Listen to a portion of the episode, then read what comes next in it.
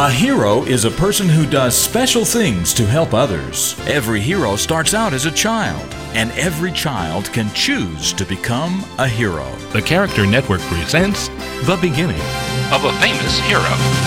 It was February 12, 1936, when a very special little girl was born in Houston, Texas. Her name was Barbara Jordan. Barbara was very close to her grandfather Patten, and he taught her many things about life.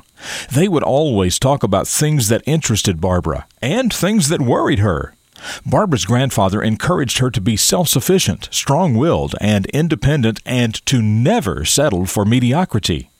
Education was something that young Barbara took very seriously. It was during her high school years that Barbara was inspired to become a lawyer, and she opened her first law office in 1960.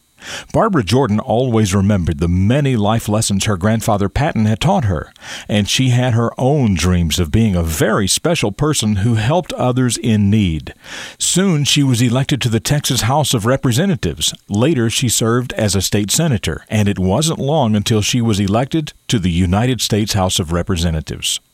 Shortly after Barbara Jordan became ill with a disease called multiple sclerosis, she was confined to a wheelchair.